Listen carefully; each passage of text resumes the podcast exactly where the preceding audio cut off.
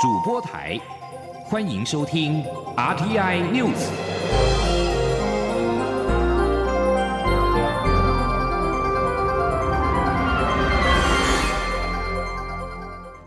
听众朋友您好，欢迎收听央广主播台，我是张顺祥。美国关闭中国驻休斯顿总领事馆，美中关系。紧张升温。蔡英文总统今天表示，美中问题不仅影响到两国，也会影响区域内许多国家。我方持续的关注事件发展，必要的时候也会有相应的措施。央广记者欧阳梦平的采访报道。美国政府日前突然要求中国关闭驻德州休斯顿的总领事馆，美中紧张关系再度升温。前美国驻中国大使罗德认为，如果美中外交危机不断升级，很可能导致双方在南海或台海发生军事冲突。蔡英文总统二十三号出席二零二零亚洲生计大会开幕典礼后受访，被问到是否思考对策。总统表示，政府会密切关注事件发展，必要时也会有相应的措施。他说：“关于美国跟中国之间的这一些呃问题哦，我们都呃持续的密切的关注这些事件呃的发展啊。那呃，这个如果有必要的时候，我们也会有相应的措施啊。呃，这整个呃过程确实会呃影响这个。”不仅是美国跟中国的关系，也会影响我们区域的很多的国家，说是非常值得我们密切关注的。美国是在二十一号突然要求中国关闭驻德州休斯顿的总领事馆。美国国务院表示，这是为了保护美国的知识产权和美国公民的私人信息。美国总统川普更扬言，永远都有可能关闭更多中国在美的领事馆。中国方面则对此表示强烈谴责，并威胁将进行报复。中央广播电台记者欧阳梦平在台北采访报道：中国驻休斯顿领事馆遭到美国国务院强制关闭之后，位在华府的中国大使馆外，二十一号晚上到二十二号的早上，并没有出现任何的异常。对于领事馆被关，中国使馆不愿意进一步回应，请媒体参考中国外交部的声明。美国国务院下令要求中国七十二小时之内关闭休斯顿总领事馆。美国国务院不愿具名发言人，在背景说明答复中央社询问时表示，中国常年对美国官员、人民进行间谍跟影响力活动，相关的作为跟规模以及范围，更在近几年明显的增加。对于休斯顿领事馆遭到限期关闭，位在华府的中国大使馆表示不会有进一步的回应。而中国外交部发言人汪文斌则表示，美方二十一号突然要求中方关闭驻休斯顿总领事馆，批评这是美对中采取前所未有的升级行动。外交部发言人华春莹今天凌晨在推特发文，重提中国驻美国大使馆已经因为美国的煽动，收到了炸弹以及死亡的恐吓，美方应该撤回错误的决定，否则中方将会坚定的反制。而美国总统川普二十二号则是进一步表示，他永远可能下令关闭更多的中国驻美领事馆。川普在白宫记者会当中表示。国务院要求中国在七十二小时内关闭驻休斯顿总领事馆之后，总领事馆的地面出现了火势。我猜他们在焚烧文件和纸张。纽约时报则是分析，这座领事馆与中国驻美其他五个使领馆相比的话，重要性比较低。华府出招虽然让美中关系雪上加霜，但是短期冲击有限。日本政府宣布将跟台湾就边境管制松绑的措施展开协商。外交部今天对此表示诚挚欢迎，认为日本跟我方展开协商，彰显对台湾防疫成就的高度肯定。外交部将紧速跟日方讨论相关的规定，希望早日促成本案。外交部并且强调，双方相互的放宽。尽管措施有助台日经贸关系进一步深化，为亚太地区经济发展创造稳定以及持续的动能。请听记者王兆坤的报道。针对日本将与我协商尽管松绑，外交部发言人欧江安表示，台湾与日本身为理念相近的民主国家，共享许多普世价值，在各层面互为密切合作伙伴及重要友人。面对威胁全球的武汉肺炎，我国致盼与日本在工卫、防疫等领域加强合作，包含疫情资讯分享、疫苗与药品研究开发、专家与人才交流，共同维护人类健康安全，为对抗全球疫情蔓延贡献心力。欧江安指出，日本与台湾互为第三及第四大贸易伙伴，经贸往来频繁密切，相互放宽禁管措施，将有助深化经贸关系。他说：“两个国家在这个全球后疫情的时代呢，可以能够让我们携手的一起共同为这个全球新的经贸的这个秩序，我们两国可以一起超前部署，这很重要。我们可以一起为亚太的一个经贸的一个繁荣跟稳定呢，我们来持续增加正向的一个动能。”欧江安表示，武汉肺炎肆虐全球，各国深受其害。我国自疫情初始即建立完善防疫措施。有效控制疫情蔓延，防疫成效有目共睹。日方已多次公开肯定，且台日友谊患难见真情，每逢发生天然灾害时，都能及时相互伸出援手。这一次疫情期间，不论是钻石公主号邮轮包机案，或协助国人自秘鲁、印度等地返国等案例，在台日携手合作下，都顺利达成任务，足以印证友谊的紧密与强韧。中央广播电台记者王兆坤台北采访报道：行政院会今天通过纾困三点零追加预算新台币两千一百亿元，全数是以举债支应。加计先前通过了两千一百亿特别预算，政府因应武汉肺炎防治跟振兴，已经编列了四千两百亿元的特别预算应应。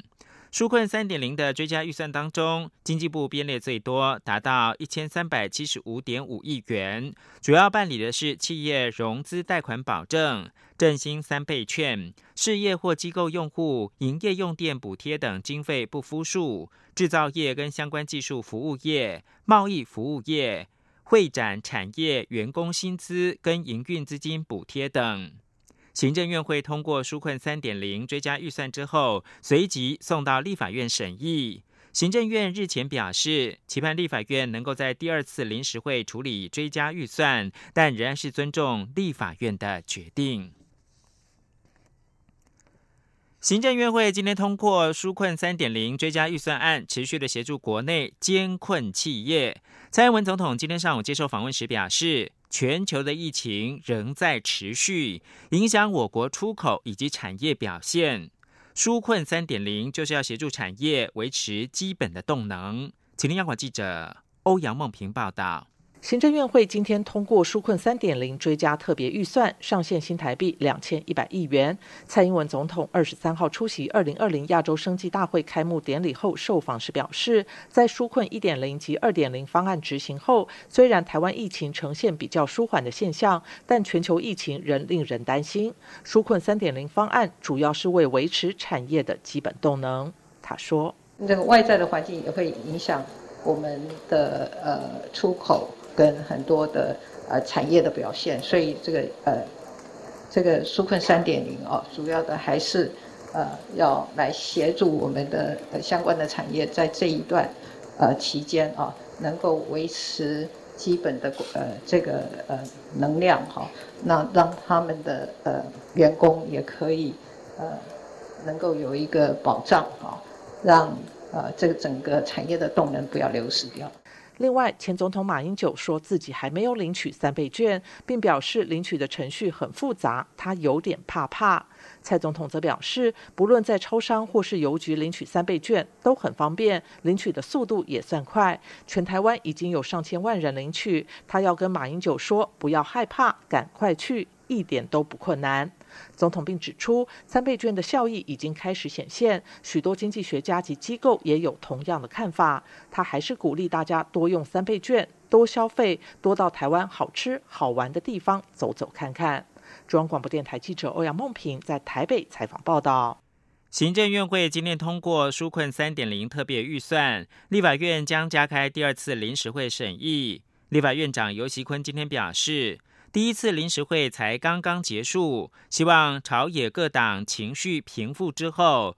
预计八月中再召开临时会。至于二次临时会是否会触及到修宪的议题呢？尤喜坤表示，朝野协商先前已经有了共识，下个会期再讨论成立修宪委员会。假如没有意外，修宪案下个会期再讨论。刘玉秋报道。立法院第一次临时会才刚落幕，但第二次临时会又将随之到来。因行政院会通过追加新台币两千一百亿元的纾困三点零特别预算，并将送立法院审议。民进党立院党团总召柯建明表示，第二次临时会在所难免，时间上应该会定为八月十五号高雄市长补选后，将处理纾困三点零特别预算。探朝也同意排除一个月的协商期，让预算案早日通过纾困产业。国民党团总召林维洲则表示，不反对加开临时会处理纾困三点零预算，但希望二次临时会单纯化，仅处理纾困预算即可。也呼吁行政院汲取教训，筹编纾困三点零预算时，能朝向简政便民、力大道、速度快等原则办理。对于二次临时会，立法院长尤喜坤二十三号接见全国工业总会时受访表示，临时会开不开不是他个人所能决定，只要有四分之一的立委提案，就会召开临时会。不过，尤喜坤也提到，第一次临时会才刚结束，盼朝野各党平复心情后再开二次临时会比较适宜。大家非常辛苦嘛，临时会昨天刚结束啊，非常辛苦。啊，委员们大家也是想说，哎，这个因为现在，呃，有呃让一些情绪比较平缓一点这样，所以大概应该是八月中吧。可能八月中。至于国民党严拟在宪改议题中加入阁魁同意权及总统定期至国会报告，二四临时会是否可能会触及修宪议题？尤喜坤表示尊重各党的提案，不过朝野党团先前协商时已有共识，下个会期再讨论成立修宪委员会。若没有意外，修宪会在下个会期再讨论。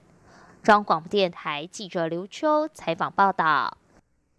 英国政府二十二号宣布，将在二零二一年的元月启动全新的特殊管道，让上看三百万名符合资格的香港民众有权在英国居住跟工作，并且取得公民身份。英国内政部二十二号发布声明说，英国国民海外护照，也就是 BNO 的持有者跟他们的直系亲属，可以搬到英国工作跟就学。中国实施港区国安法，加强控制香港之后呢，英国本月初变更了移民规定，宣布将替大概两百九十万名符合英国国民海外护照的港民放宽居留的限制。强调会维持对这个前英国殖民地的义务。目前来说的话，符合资格的港人可以在没有签证的情况之下到英国六个月。调整法规之后，港人将有权在英国居住跟工作五年。五年过后，他们将获准申请定居的身份，接着就可以申请公民身份。最后提供给您是日本政府推动的振兴国内旅游方案，二十二号刚刚上路，就碰上了单日新增七百九十五例 COVID-19 创新纪录的情况，让振兴旅游蒙上了阴影。日媒表示，疫情到七月初还是以首都圈为主，至今已经明显扩大到全日本。而东京奥运组委会的主委森喜朗在二十二号表示。COVID-19 疫苗研发是可以在一年之内举行，遭到延后二零二零东京奥运的关键。当被问到如果疫情没有改变，东京是否仍然可以举办奥运的时候，森喜朗表示，如果事情像现在这样继续下去，就不可能举办。以上新闻由张顺祥编辑播报。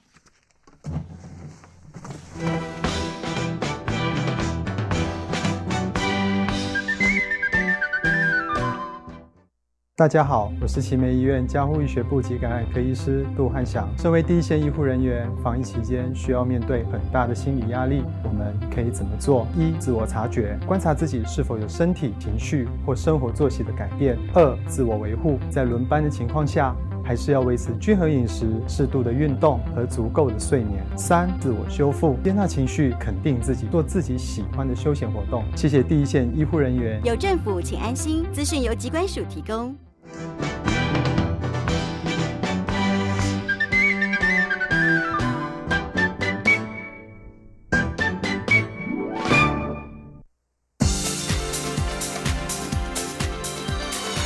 这里是中央广播电台台湾之音，欢迎继续收听新闻。欢迎继续收听新闻，我是陈怡君。突破疫情的限制，二零二零亚洲生计大展今天举行了开幕式。蔡英文总统出席致辞时表示，在全球疫情非常严峻的状况之下，亚洲生计大会如期的在台湾举办，台湾非常乐意分享防疫成果给所有国际友人，也期盼共同找出疫情之后的产业新布局和新契机。记者郑祥云、杨文军的报道。全球疫情严峻，许多展览都取消甚至延期。但二零二零亚洲生计大展二十三号起一连四天于南港展览馆二馆盛大举行。由于国际友人都难以来台，这次活动也开辟线上参与形式，突破疫情限制。蔡英文总统在开幕式致辞时指出，亚洲生计大会能如期在台湾举行，要归功于台湾人民跟政府的共同努力。台湾也乐意将防疫经验在大会上跟国际友人分享。他说：“透过防疫经验和物资的分享，相信世界各国也都已经看到台湾 can help，台湾 is helping。那么，透过这一次的大会，可以进行全球。”防疫经验的分享，包括检验、药物，还有疫苗开发的最新的进展。蔡英文也指出，生技医疗产业是五加二计划中非常重要的发展项目。去年生医产业营业额成长百分之八点七，成长幅度是近年来新高，投资总额也超过新台币五百五十一亿元。相信生医产业就是台湾下一个兆元产业。他说：“我们之前。”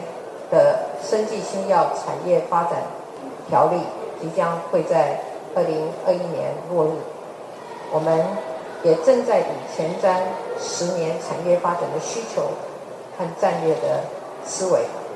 规划我们下一波鼓励新药研发的。创新法案。总统也指出，这次生技展将有几个重要进展，包括台湾的先进疗法跟再生医学进入新的里程碑，纳米医材及创新医材不断精益求精，新药授权也出现台湾有史以来最高金额的授权案。期盼除了交流全球防疫经验外，更要共同找出疫情后的产业新布局和新契机。亚洲生技大会筹委会主席李中熙则表示，由于这次有提供远距跨时区的全球线上展览，二十四小时都可以进行商机媒合，期盼创造更多跨国、跨业、跨域的商机交流，在严峻疫情中找寻生计产业的新生机。中央广播电台记者郑祥云、杨文君在台北的采访报道。政治焦点：高雄市长补选将在六月中举行。国民党籍候选人李梅珍被指控硕士论文整本抄袭。李梅珍在昨天表示，要检视论文应该一视同仁。如果蔡英文总统回应，他也会按照蔡总统的标准回应。蔡英文总统今天上午被问到这件事情的时候，表示，如果社会有所质疑，候选人就应该好好的回应说明。此外，国家也有一定的体制可以验证论文的真伪。至于李梅珍，则在今天中午发出声明，表示他很遗憾此事模糊了选举焦点，浪费社会资源。他也对于因为个人不查而造成学术伦理争议致歉。他郑重宣布放弃他在中山大学在职硕士班的学位，也会向高雄市选委会申请删除选举公报上学历栏这项注记，期盼回归市场市长补选的政见主轴。国民法官法昨天在立法院完成了三读。面对民间司改团体的不满，蔡英文总统今天在受访的时候表示，不论从法律制度、司法实务或者是国情现状来看，国民法官制应该是最适合我国的司法制度。他认为，这将使得司法更加亲近人民，也让司法判决更符合社会的感情与期待。记者欧阳梦平的报道。立法院在二十二号三读通过《国民法官法》，引发诉求参审陪审并行的民间私改团体强烈不满。蔡英文总统二十三号出席二零二零亚洲生计大会开幕典礼后受访时表示，他认为花了太多时间执着在所谓参审与陪审的争辩。总统指出，三读通过的国民法官制应该是最适合这个国家及社会的司法制度。他说：“我们现在提出来的国民法官制哦，确实它比较。”适合我们国家现在的情况，不论从我们法律的制度哈，呃，跟我们司法的实务，或者是我们现在国情的现状来看的话，国民法官制应该是一个最适合，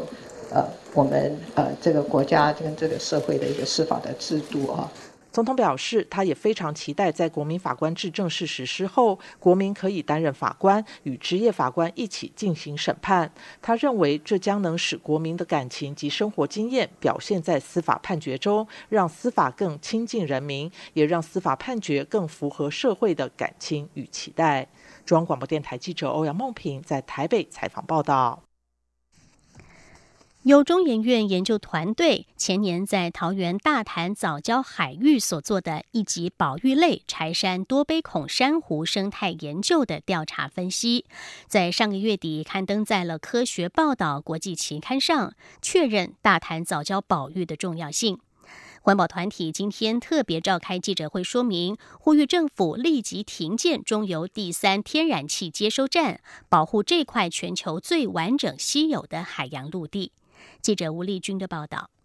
中研院生物多样性研究中心研究员陈昭伦，二零一八年率领团队在桃园大潭藻礁海域，历经十个月进行的一级保育类柴山多杯孔珊瑚生态调查，于去年六月投稿至《科学报道》期刊，历经一年的同柴匿名审查后，终于在今年六月二十九号，以族群普查确认台湾大潭藻礁。产濒危柴山多杯孔珊瑚为一稳定族群为题刊出。陈昭伦表示，之所以拖了这么久，就是因为柴山多杯孔珊瑚的稀有性，光是要找到学者专家来审查，就费时好几个月。至于这篇文章最主要的论点，则是确认了大潭早礁以及在此生长的柴山多杯孔珊瑚，都是现在全球。最大、最完整也最稀有的族群，陈昭伦说：“他最结论点就是，目前在大兰早教这个财产多贝孔珊瑚的族群，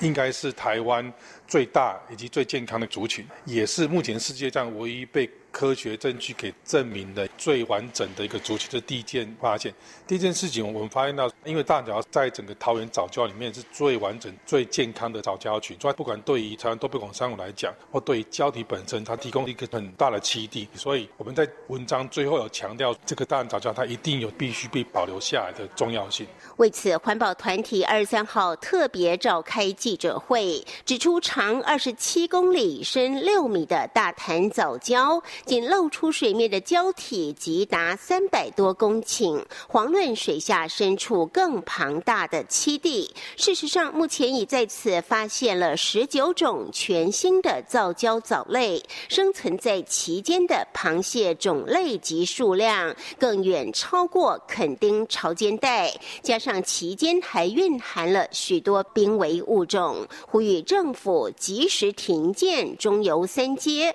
保护这块全球最珍贵的海洋栖地。中央广播电台记者吴丽君在台北采访报道。立法院在今天举行后疫情时期艺术品交易市场如何振兴公听会，多位艺术产业代表发言指出，由于近来香港局势动荡以及香港国安法通过导致信心危机，高阶艺术品交易平台纷纷考虑要撤出香港，台湾很有机会取而代之，打造台湾成为亚太艺术品交易市场中心。但前提是必须提供金融及租税上的便利性，才可以抓住二十年来难得一。次的大好契机。记者江昭伦的报道：立法院二十三号举办后疫情时期艺术品交易市场如何振兴公听会，典藏杂志社社长简秀芝与台湾视觉艺术协会顾问胡永芬指出，二十年前因为政府错误的税制制度。导致两大拍卖巨头佳士得与苏富比将亚洲总部从台湾移到香港，从此台湾的艺术交易市场一落千丈，让台湾老中青艺术家的作品有行无市。如今香港局势批变，亚洲国家都想取而代之，成为新的亚太艺术品交易中心。台湾绝对有优势，但前提是必须有好的注税优惠环境。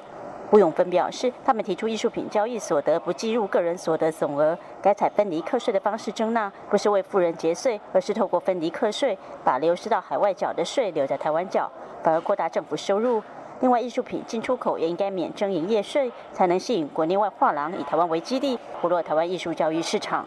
中华民国画廊协会理事长钟金星也持同样的看法，指香港当初就是因为采分离课税政策，吸引大量亚洲艺术品的交易与金流。如今香港大环境改变，台湾应重新准备周税环境，鼓励国际画廊落脚台湾，也能带动周边各环节服务体系共利共荣。钟金星说：“目前的话，高阶的艺术品交易平台纷纷撤出香港，那这样子环境的转变，其实让台湾终于面到我们有一个新的契机。”如果说我们政府能够在这个时机点，能够提供艺术品交易的金融方便性跟低赋税且简易的交易税制的话，是有效可以引入原本在香港进行的这个艺术品交易活动。那也渴望把台湾打造成华人世界新的艺术品交流地。那个呃金融中心可以带来巨大的商机跟税收。听完艺术产业界的意见后，财政部出席代表表示，对文化部在文化艺术讲座条例草案中纳入艺术品交易采分离课税，财政部大方向支持，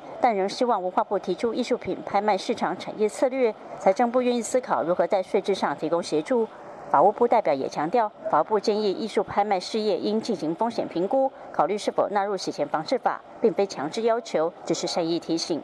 文化部次长肖宗煌表示，如何让台湾艺术产业环境更健全？艺术产业界认为税制是重点，财税单位认为不是重点，这个解怎么解？不如放手一次，看看问题是否真的能解决。文化部会与各界一起努力。中国电台记者张超伦台北采访报道。